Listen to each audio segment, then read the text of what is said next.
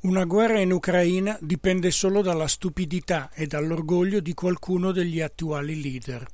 E non è Putin il più stupido o il più cattivo.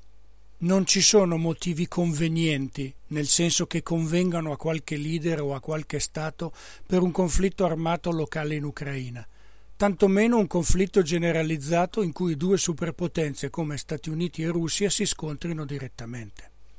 La Nato, non a caso, ha detto e ribadito che non interverrà direttamente in Ucraina anche se verrà invasa dalla Russia. Stati Uniti e Unione Europea hanno minacciato ritorsioni economiche mai viste e pesantissime, che però non sono intervento armato in Ucraina, che non è membro della Nato. La Russia ha già ottenuto in parte quello che voleva, dimostrare che non è un attore globale di secondo piano è che il cosiddetto ordine mondiale e le attuali sfere di influenza controllate dagli Stati Uniti non le vanno bene. E gli accordi di Minsk II del 2015, per risolvere la questione dell'Ucraina dell'Est secessionista, si sono riattivati. Erano fermi da tempo come trattative e non rispettate dalle due parti in pratica ma l'Ucraina si stava rafforzando militarmente, con aiuti occidentali e usando droni turchi alla fine, e quindi con possibile superiorità militare rispetto alle repubbliche secessioniste. Per la Russia è meglio far paura prima piuttosto che dover decidere se intervenire militarmente dopo, se le autoproclamate repubbliche indipendenti di Donetsk e Luhansk fossero attaccate per ripristinare l'integrità territoriale e la sovranità del governo di Kiev. Il vero problema è l'ipocrisia diplomatica dei pochi leader degli stati che tengono le fila della geopolitica mondiale e delle rispettive narrazioni mediatiche, tutte centrate sulla costruzione del nemico. In Russia contro l'espansionista Occidente e i presuntuosi Stati Uniti, da noi contro l'Unione Sovietica, ehm, cioè la Russia, Putin, l'orso russo, di cui non ci si può fidare mai perché mente sistematicamente. Così Stati Uniti e Russia non parlano lo stesso linguaggio e non discutono seriamente.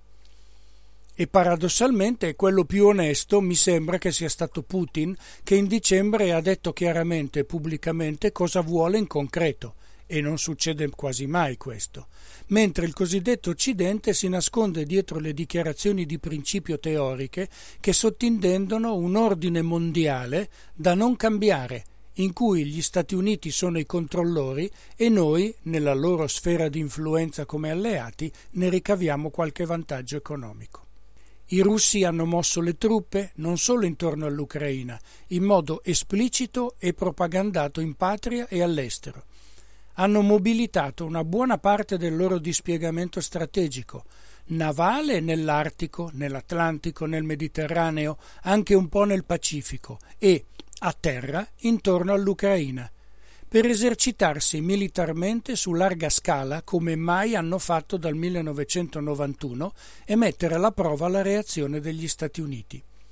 Cose cioè reciproche scaramucce militari, che si fanno regolarmente tutti i giorni su scala molto ridotta e in territori più specifici e limitati, per testare sistematicamente la velocità di reazione dell'avversario.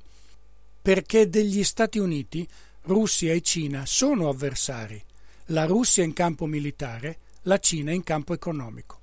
La ripresa degli accordi di Minsk II è la via migliore per uscire dallo stallo. Purtroppo le due parti, Ucraina e Russia, sono in disaccordo sui passi che debbono essere fatti prima. La Russia pretende un cambio della Costituzione ucraina che riconosca la possibilità di autonomia delle regioni e poi elezioni in loco mentre l'Ucraina pretende che prima il suo esercito riprenda il controllo della frontiera con la Russia e poi elezioni. Ancora da definire gli aventi diritto al voto, visto il gran numero di profughi da Donetsk e Luhansk, si stima oltre un milione fuggiti a Kiev o in Russia, e visto che la Russia ha dato la cittadinanza a circa metà di quanti sono rimasti nelle repubbliche secessioniste. Questioni procedurali non da poco che necessitano della volontà di negoziare. Finora è mancata e manca ancora. Purtroppo, nella gestione attuale delle dinamiche geopolitiche, siamo ancora entro la logica del gesto risolutivo, del fatto compiuto e delle azioni di forza rapide oppure striscianti e della propaganda mediatica contro il tradizionale cattivo nemico.